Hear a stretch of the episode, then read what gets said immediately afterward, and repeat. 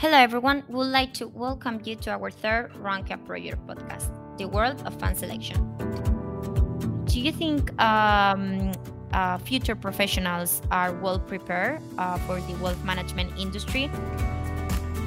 My name is Carla Celera, and I am the Investor Relations Specialist here at Rankia Pro Europe. This will be the third podcast of a long series, and we are going to talk about the future of wealth management and how to include the next generations with Antonio Del Vaso here with us today. Hello, Antonio. How are you? I'm fine, Carla. Thank you for the opportunity. And how are you? Very well, thank you. Um, first of all, Antonio, I would like to, to thank you for agreeing to participate in this uh, roundtable discussion, as I am very glad to, to have you here with me discussing this interesting topic. Um, for those who don't know, Antonio is the head of uh, investment services at Volksbank, uh, sorry.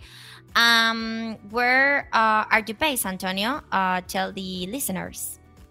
I'm based in Italy, and the bank is based in Bolzano. I love Bolzano. Uh, it's one of my favorite cities, uh, but I have been there just once. Can you believe it? But well, hopefully I can travel to, to Italy soon because I have to, to go to Milan also. So fingers crossed this this happens soon. Um, well, let's start this uh, discussion by saying that it's not a secret uh, that wealth management is a big business you know? Um, however it's really hard to nail down uh, at what lengths the industry will grow because of the, the evolution of financial products uh, or the changing needs uh, of individuals or even the economic conditions that, that we face. So um, antonio how do you see the future of wealth management uh, for example i don't know in five years so that's a big question because the next five years will be crucial for the wealth management industry, which is called to answer to the new demands and needs, as you said, other than challenges on the operative field.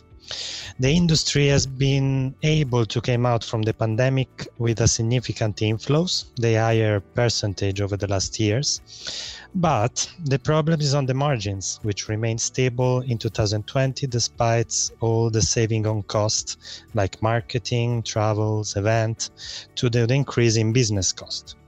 Some of the additional costs mm-hmm. might be one off, for example, uh, but others will be temporary, such as digital innovation uh, and uh, mm-hmm. other innovation costs.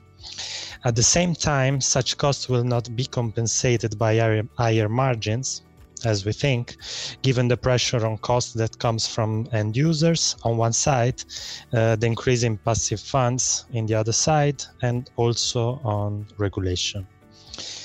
That said, even if the industry came out with a stronger position than before, at the end of the crisis, banks and the industry will have to face structural changes on business models and profitability to remain competitive, mm-hmm. we have to revise growth strategies, for example, products uh, um, and business model and profitability. Um, to remain competitive, they have to revise growth strategies, mm-hmm. products, offer, and rap- rapidly adapt to new clients' relationship needs with a stronger focus on digital skills such as data analytics. The main challenges of the industry will be related to those steps which the sector has only partially dealt with in the last few years and that will be reshaped by the new paradigm. First of all, the front end digital tra- transformation. The pandemic mm-hmm. has accelerated the development of digital solutions for non physical consulting, for example, and for now concentrated more on signing written than services itself. The development of alternative and private market products or innovative solution will require operative and relational changes. Okay, but but coming back uh, to what you just said about uh, the development of alternative and private market products, uh, could you please say, uh, for example, what will be useful uh, for the Italian market, since you are working in the Italian market? Focusing on the Italian market, um, it will be useful to look over the experience of other countries, which are step ahead on the process and might give some interesting operative insights. Mm-hmm. Uh, but which are these countries that you think are ahead in the process? countries such as United States and UK, for example, are a ver- variable source of uh, of lesson to be learned in order mm-hmm. to get well with, with the new needs and possible evolution of the system. No, yeah. Well, um, to be honest, I was thinking more about uh, the United States, um, since I think that its market is super, I don't know, super well organized, and and I am sure that we can learn a lot from from them, and and not just about this. I mean, in, in general. Um, and now, um, which strategic drivers uh, do you think will support the changes of the industry? Um, I will take uh, for a reference an interesting Ernst Young report that identifies mm-hmm. six main strategic drivers for the industry. Um, one of the driver is the reorientation of the business on the client, which means to provide clear solution that answers to their financial and non-financial objective. Mm-hmm. It is in fact getting clear that investor and when I say investor, I also include retail investor, not just institutionals, want structured and clear approaches of investing, adequate to the needs and uh, their uh, investment horizon. Um, mm-hmm. For example, short term or long term.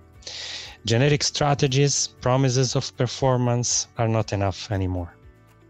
Another point is that established wealth management firms that do, do not learn from digital startups and adjust their business model accordingly could find themselves at a significant disadvantages in the marketplace, especially on the long term.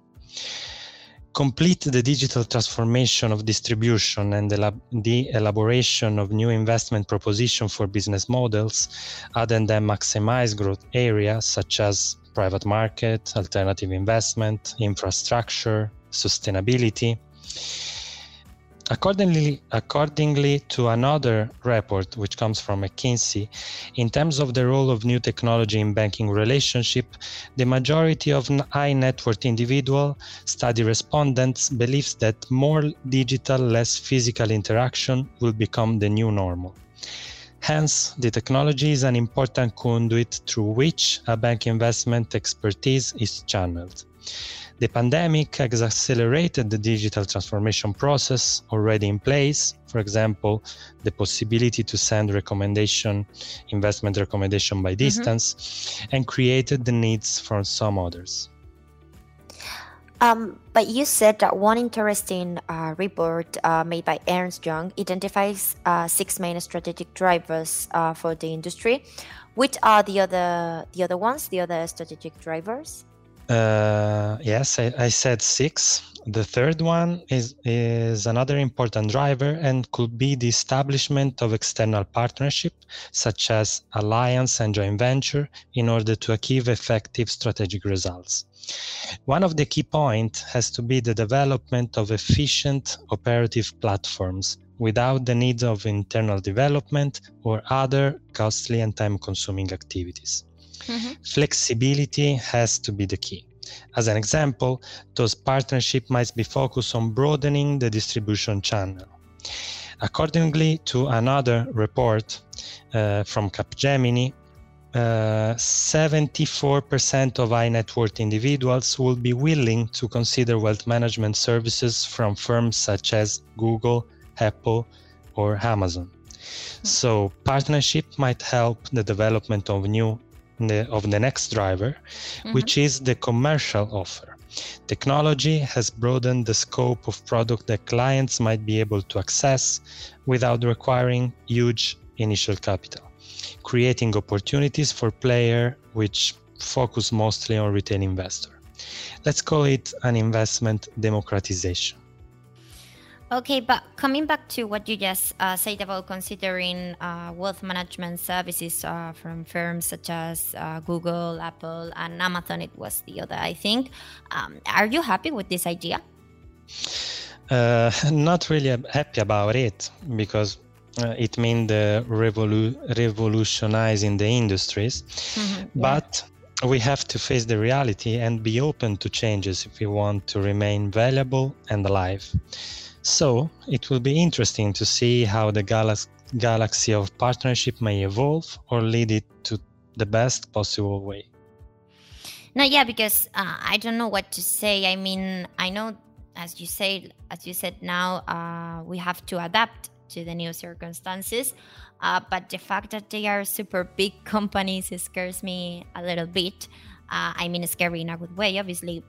I don't know. Don't you think so? Yeah, um, the fact that they are big and the, the fact they are they are too much dematerialized respect to this mm-hmm. world because yeah. um, the relationship is is a is a very important part of the wealth management industry and the consulting industry. So um, I'm very curious to see how this will uh, join together with uh, the with the passage mm-hmm. from from physical to digital. Yeah, exactly. And uh, Antonio, since uh, we are getting intense, now I'm going to uh, ask you some something that I think is interesting. Um, do you think uh, that in the industry of wealth management, um, everyone has got the same opportunities to succeed? Yes, I think that if we think about individuals, um, everyone has the same opportunities to succeed. Sometimes it might be slower um, because it's an industry um, it's an old industry so the the position in control are usually a bit higher on the age. But the generational change and the new digital paradigm will give opportunities that in the past would be more difficult to realize.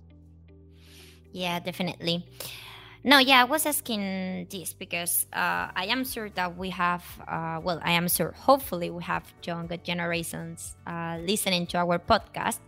And uh, maybe they are curious on what are the steps that they have to, to take in order to, to be someone in the industry.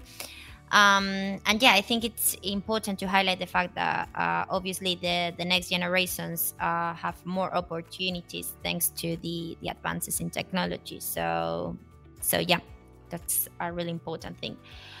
Um, okay, and now that we are talking about uh, these younger generations, uh, do you think that uh, there are enough good opportunities for these uh, for these generations like millennials?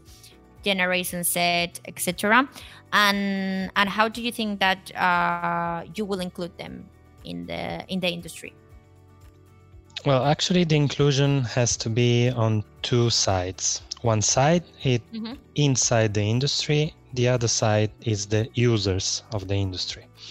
So for insiders, so for works, workers in the industries, digital transformation may help to include other industry within the wealth management, such as uh, some branch of engineering, math, mm-hmm. statistics, or other uh, other than other uh, physiological generational changes.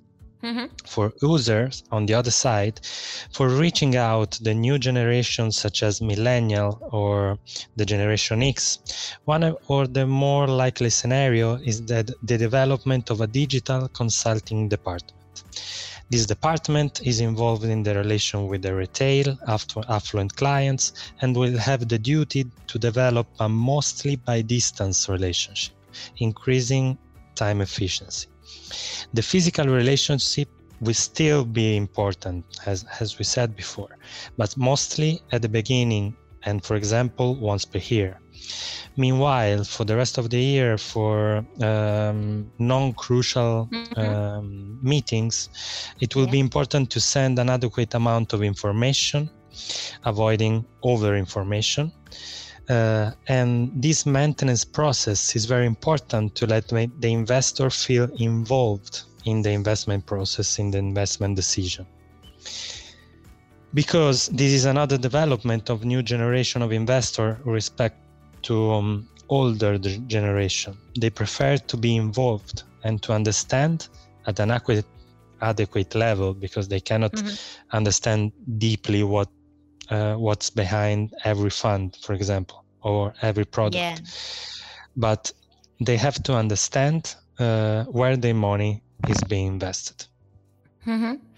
And and talking about uh, again about the the professionals in in order to to find I don't know how to say this, but a good job uh, or a good job role uh, in the investment industry is the university uh, where where they study uh, something to take into account or or it's more important i don't know the, the place where they do the the internship uh, from my experience and uh, what I, from what I've seen, the two things are usually strictly re- related. the best university have strong network to let the student find the better internship. So uh, even with similar content in terms of education, the main driver to keep into account when selecting a university is the network that it can provide. Mm-hmm.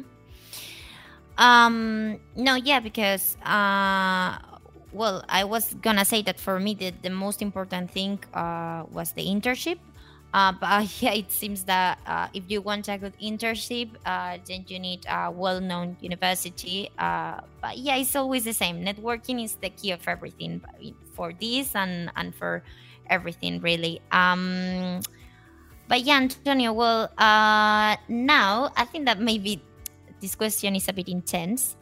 also, um, you are very intense today. But do you think um, uh, future professionals are well prepared uh, for the wealth management industry. Uh, the financial education that exists nowadays is enough. I just think, uh, from my point of view, I just think that it's a very unknown world until you work on it. You know what I mean? Yeah, on one side, so going back to what we said before, uh, the workers and the users. For the workers, university, I think they are doing a great job giving the necessary tools to adapt to different realities, different project, different uh, world condition. I started, for example, my career in the consulting industry, which is another world where you need to be flexible to adapt to new project and new clients and changes in regulation technology and all that. This new world is uh, is taken to us. Yeah. So, uh, one advice is not only for a career in asset management, but in general, is to be flexible and curious and to mm-hmm. try to be involved in different aspects of your work and always have in mind the bigger picture behind your assignment and not just to focus on specific point without realizing what's on top. Yeah. On the other hand, uh, for the end users, financial education is a problem on is a problem. Especially mm. in Italy, financial education is on average very low, and an investment education will be crucial driver for growth, not only for the industry but for the society society itself as a whole. Mm-hmm. So financial education uh, must be included in edu- educational path. For example, yeah, in Italy, for now, eh, it's not included. Um, I don't know other countries' realities, but in Italy, it's not. Mm-hmm. Uh, so, um, on a long-term process, it it it needs to be included in an educational path. On a shorter term, uh, and for reaching generation that are no, no longer at school, initiatives by banks or player in the financial industries or even from the, the government or the, the central banks mm-hmm. um, might help to reach older generation such as uh, millennial or generation x or even older to change them from potential investor to conscious investors no, yeah, because for example, um, when when I was a bit younger, when I was at the university, I studied uh, advertising, marketing, and, and public relations. So obviously, for me, it was a very unknown world until I started here at at Rankia Pro. Uh, like I had, I don't know, wrong ideas about what investment means. Um, I thought it was something crazy, the fact to to invest. Um, so yeah, I'm totally agree with you about including financial education in the educational path as a long-term process. So so yeah, and traveling to the past a little bit now, what are the the biggest or the most important cultural changes that have occurred uh, within the industry in the last ten years? Well, unfortunately, my depth uh, of experience in the industry doesn't go that far. But uh, one of the most important facts that led to big changes uh, is regulation. So, mm-hmm. uh, thinking about MIFID one mm-hmm. at the beginning, and then MIFID two, and especially in Italy, uh, where banks uh, was used to sell their own bonds and their own stocks, or um, for example, Italian government bonds, and not not much more. They they had to change their business model and the approach mm-hmm. and so so did to change to let the clients change their uh, model and approach because in this new paradigm of zero rate zero percent rates people that mm-hmm. were used to buy uh, six or seven percent annual yield on instruments perceived as zero risk, such as uh, Italian government bond, now have to invest in a diversified portfolio of funds. Can you imagine how strong that mental, mental switch is and how difficult it is to let let them change their, their mind? Uh, no, I can. I can't imagine. It's uh, crazy how everything uh, changes so fast. And when you mention uh, MIFID, uh, the MIFID regulation, you were talking more about uh, I don't know the the one that took place in 2007 or the last one, the one that took place in 2018. Well, the first big big change was in 2007, mm-hmm. and then it got it got more stronger in 2018 but the the first big change was the establishment of of the regulation itself. Yeah. Well antonio i think uh, we are close to the end now uh, but i would like to uh, squeeze in some questions about your role. Um, I was wondering, uh, what is your biggest challenge as head of investment services at Volksbank? Um, I will try to summarize the biggest biggest challenges that me, as in my role, but in mm-hmm. general mm-hmm. for the banks, uh, for the next few years. So the first is to deliver next generation in multi-channel client experience. Uh, the second is re reimagining or redesigning the advice and the relationship management through technology, as we said before. Yep. Uh, then to accelerate the pace of the innovation because because we cannot uh, wait till uh, the new technology came to us, but we have to lead the way to innovation.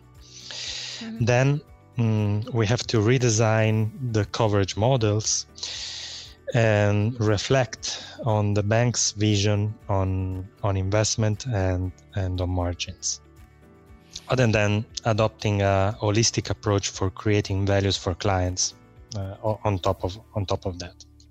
Mm-hmm. well that's that's a long list of challenges. It is. Thank god it's summarized. And uh, and yeah and finally which key industry uh, trends uh, like for example community funds uh, do you think will perform better in 2022 well, in this uh, in this modern world, um, we think that technology will play the, the main role in, in every aspect of growth.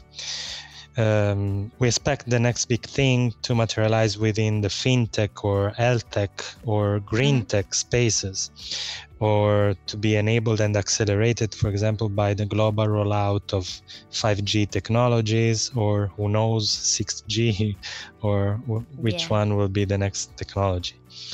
But since then, this sector have continued to benefit from the pandemic driven acceleration of long term trends such as the digitalization and despite the rotation away from growth stock toward the reopening beneficiaries. Uh, for example, in, two- in the second quarter, um, the mm-hmm. theme's performance has been in line with global equities. So the pandemic accelerated several several secular trends, including e-commerce, digital payments, remote mm-hmm. working, uh, or it comes to my mind driving strong performance across the, the tech sector. Mm-hmm. But as the economies reopen, we continue to see attractive opportunities for investors uh, seeking structural growth. we think now it's a good time to diversify excess, excess exposure to mega cap on tech and move into lesser known structural growth winners, including small and mid cap technologies such as and uh, sorry digital subscriptions. Mm-hmm. Thank you very much, Antonio. Uh, I'm keen to to discover all these uh, trends that will perform better in 2022. Trust me.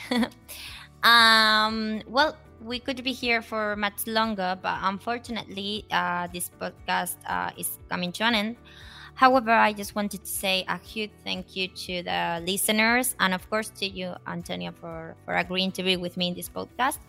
Uh, we hope that these uh, really interesting discussions get growing, as I always said. And we look forward to the upcoming talks with uh, more fund selectors around uh, Europe. Also, before I forget, uh, if you want to be up to date with the latest news within the asset management industry, subscribe to our newsletter and follow us on LinkedIn and Twitter.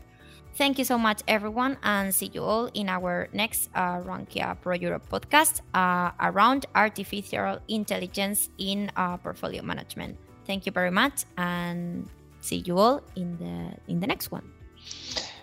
Thank you, Carla uh, for the nice talk and hope the audience has come to the end. yeah. Thank you, Antonio.